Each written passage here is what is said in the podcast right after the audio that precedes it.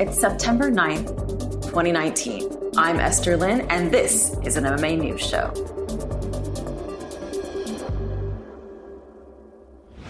This week, we'll recap UFC 242, Bellator 226, and the second Invicta Phoenix Series tournament.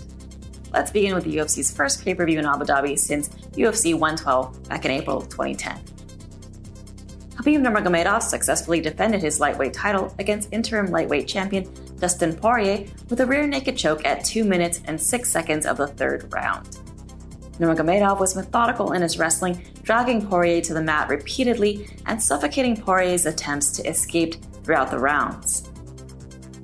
Though Poirier found some success on the feet in the second round, Ultimately, he found himself on his back again in the third after a nearly successful guillotine attempt, at which point Khabib escaped, took Poirier's back, and deftly threaded the choke in to finish the ATT product.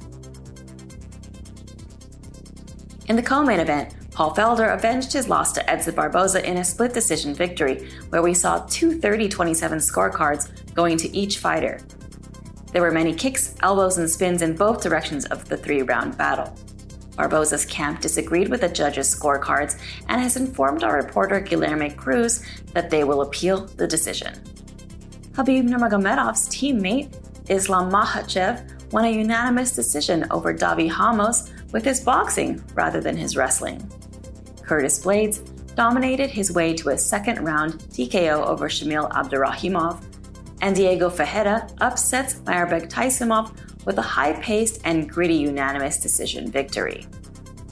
On the undercard, flyweights Joanne Calderwood and Andrea Lee clashed in a thrilling bout that saw the Scot winning a split decision. Muslim Salikhov and Ottman Azaitar won performance bonuses for their respective knockout wins over Nordine Taleb and Teemu Packalén. Belal Muhammad won $50,000 for his submission victory over Takashi Sato, and the final bonus went to Khabib Nurmagomedov.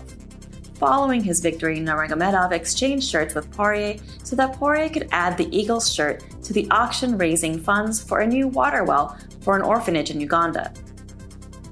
UFC President Dana White announced he would match Khabib's contribution. In San Jose, California at Bellator 226, Ryan Bader versus Cheick Kongo ended in a no contest with Kongo complaining of an eye poke while Bader was ground and pounding him, which marred an otherwise strong night of fights. The rest of the card was devoted to kicking off Bellator's featherweight Grand Prix. Emmanuel Sanchez submitted Tywan Claxton in the second round. Pedro Carvalho submitted Sam Sicilia with a round two face crank. Referee Frank Trigg waved off Adam Borics versus Pat Curran at the end of the second round after Borics dropped Curran with his now signature flying knee and flurried until the bell sounded.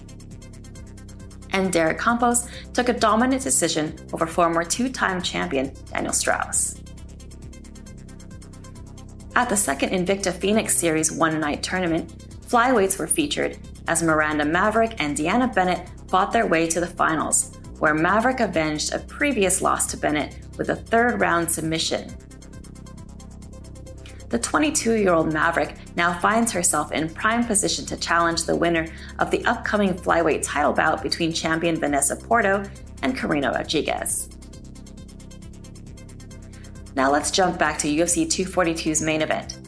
Jed Meshew breaks down the Eagles' victory over the Diamond. On Saturday night, Khabib Nurmagomedov reestablished himself as the top lightweight in the sport, and for my money, he solidified it. It's done. He's the greatest lightweight of all time. Look, coming into this fight, I feel like a lot of the analysts sort of agree. Dustin Poirier was either the toughest or the second toughest challenge, depending on how you view just Justin Gaethje. That was no challenge at all. Khabib ran through him. There was never a moment when it was in doubt maybe a maybe a brief second in the second round where everyone tried to convince themselves that Khabib was hurt, but realistically, it just looked like Poirier was brawling and Khabib was trying to find his footing. And frankly, after that, it was probably the end of Poirier's real run here. In the third round, he had the guillotine attempt, obviously, but at the end of the day, that didn't succeed. And what did succeed was Khabib Nurmagomedov. Look, we want to underrate Khabib. I get it because he's he's not the guy we consider in the GOAT conversation. He's limited. He's a one trick pony, and we're conditioned to believe that fighters like George St. Pierre, those well rounded guys, those are the best of all time. But for a long time, we all thought Anderson Silva was the best fighter of all time, and he was a one trick pony. And the reality is that what George St. Pierre used that great flexibility to do was to attack opponents where they're weakest. He could take down the strikers, he could out wrestle the wrestlers, put them on their back, he could do all these things. But Khabib does the same thing, he just shortcuts it. Because where every opponent is weakest is underneath him, and no one can stop him. His great strength is so much better than everyone else's game that there is no way to defeat that. Look, Tony Ferguson is a is a great challenger. He's going to be a good challenger here. But the Dustin Poirier fight with Khabib made me feel even more confident in picking Khabib there. Poirier said coming in he was going to be willing to risk bad positions so he could keep the scramble moving against Khabib because he didn't want to get stuck underneath him. And I think that's smart. I think that is what you have to do because you are behind. As soon as the cage door closes, you're behind Khabib no matter who you are. So you have to risk those bad positions. But at the end, we saw what happened. Poirier went for that guillotine, and it was close. He almost got it. And then, shortly after he got choked out, he went for a couple of switches. That was a good idea, but at the end, he got mounted after both of them. Scrambling against Khabib is a good idea in principle because it's the only way you're going to win. Just getting under him and getting smashed isn't going to win. But at the same time, it's a bet that's probably going to get you in a way worse position. Tony Ferguson is a guy who likes to Granby roll. He likes to scramble already. He's going to do that against Khabib, and it's going to end the same way. He'll be underneath, and he will be getting smashed. At the end of the day, Khabib Nurmagomedov is the best lightweight fighter on the planet, and I think we need to really start considering that he's the best fighter we've ever seen, full stop. Thanks, Jed. And now, let's check in with Peter Carroll and E. Casey Leydon from Abu Dhabi to give us their perspective of the momentous event on Yas Island. MMAfighting.com, and we're in Abu Dhabi. And for this segment of This is an MMA News Show, I wanted to speak to my colleague, Casey Leydon, who is a veteran of 130 pay per views and also was at the first big pay per view here, UFC 112 Invincible. Um, so, I mean, when you think about this, is there any immediate differences that jump out at you from the first time you came here in 2010? This was much bigger. It felt it felt bigger. This this event felt like it was for the people. Mm. It was for the uh, people of the, um, the, Middle Eastern nations, the Islamic people here. It um, mostly that. It was it was a card that was designed for them. As it's about it's about has a local a, a local card as you as a UFC can make. Yeah, I kind of feel like that. It has bigger implications on this area. Like you, I feel like for the first time people are really kind of understanding what MMA is. Like for the first time, there's a dedicated channel for mixed martial arts. There's news updates all over the papers. We've seen it all week, and really, I believe that's because Khabib and because of he's re- he's really amplified his superstardom here. Like I mean. I feel like he's really reverberating with these people. He is the guy they're coming to see, and I mean, I feel like that's what's made the big difference, right? Yeah, you know, you know, we go on you go on Instagram and you see these videos and of Khabib, you know, visiting, you know, relig- religious sites here in Dagestan, people going crazy. You know, we see like videos, but but we saw it in person, mm. and it's it's um it was, it was it was quite phenomenal. I mean, like like, like I said, I've been to 130 big 130 pay per views. You know, don't be boasting. Okay, yeah, 130 at, at least, and um, it it really felt like it was up there. It felt like in the top three or four, top five as far as like just big feels. Like this is important. I was at I was at a moment. This wasn't mm. just a, a sporting event. It wasn't just a mixed martial arts event. This was like a historic moment. Mm. that's what that's what this week and that's what Saturday night felt like. Yeah, and I, I don't feel as though it translated from what I saw in the arena. I mean, it was wild. I mean, the the chorus of Khabib, Khabib, the people becoming emotional when he when he was just walking out. You know, I, I put out a video of it yesterday on Twitter, and people were like, it wasn't like that, it wasn't like that, but it. I mean, it really was. Like, I mean, it was as big as uh, McGregor coming out to Sinead O'Connor at, at, the Mendes fight for me. It was one of those moments, right? Like, I mean, I don't know if it translated, but it certainly was. Here, it felt huge. It felt magnificent, you know? Yeah. Um, I mean, c- compared to the uh, event in 2010, 2010, the first pay per view, that one felt, that was, let's just, uh, uh, uh at that time, UFC had a different partnership. I think a company called Flash Entertainment. And that one felt more like, let's just bring our big stars over. I think I think outside of Renzo Gracie at the time, everything everyone else was just stars. They brought two title fights, Anderson Silva, um, Demian Maia. Even though he knows jiu-jitsu, he's not like known here. Um, BJ Penn. It was, just, it was it was it was just being stars for the people. This one was was different. Like I remember even as like just as a fan looking at the card, I was like, okay, well obviously the main event rules, but everything else is like, okay, it's a fight, it's a fight, it's a fight. But when I got here and we started talking to fighters, talking to other media, just seeing the fans, I go, I started to get it, mm. you know. And then, but then when fight night happened, just walking into the arena it was like the. That's a whole other situation. You even get into the, the, arena, there's mm. just a chaos outside. Yes. Thanks, Pete. And thanks, Casey. Ooh, rar. To see their full discussion, visit the MMA Fighting YouTube channel. And while you're there, hit the subscribe button. Do it. The hullabaloo over who would headline this November's Madison Square Garden card for the UFC has finally been settled. Nate Diaz versus Jorge Masvidal was announced as the headliner for UFC 244 on Saturday before the card in Abu Dhabi began, sending the press room into a bit of a frenzy. Kamaru Usman was on site in Abu Dhabi in Takashi Sato's corner, but was not available for comment regarding the dissolution of his targeted title defense against Colby Covington. That UFC President Dana White had confirmed just the previous week at his Tuesday Night Contender Series. Diaz versus Masvidal will be for the baddest mother in the game belt, and we are excited and nervous to see what the UFC comes up with for this exclusive one-time prize. In other announcements, dancing superstar Junior Dos Santos got his wish and he'll be fighting Alexander Volkov on November 9th in Moscow.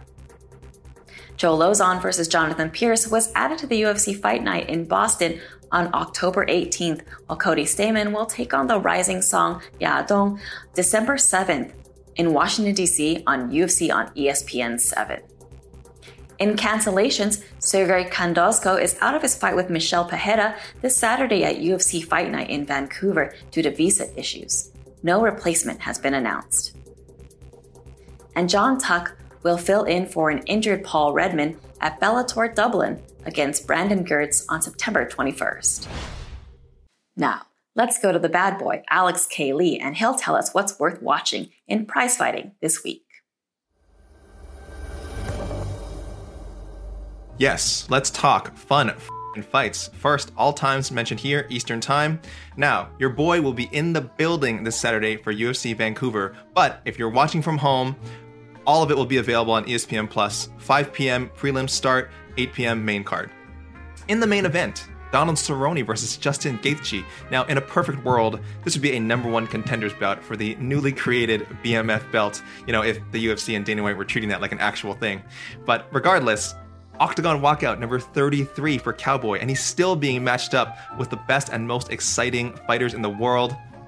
Tip of the cap to him and to Gaethje for making the trip up to the Great White North. By the way, Dad Cerrone, he's got a blemish on his record now, but Canadian Cowboy still undefeated.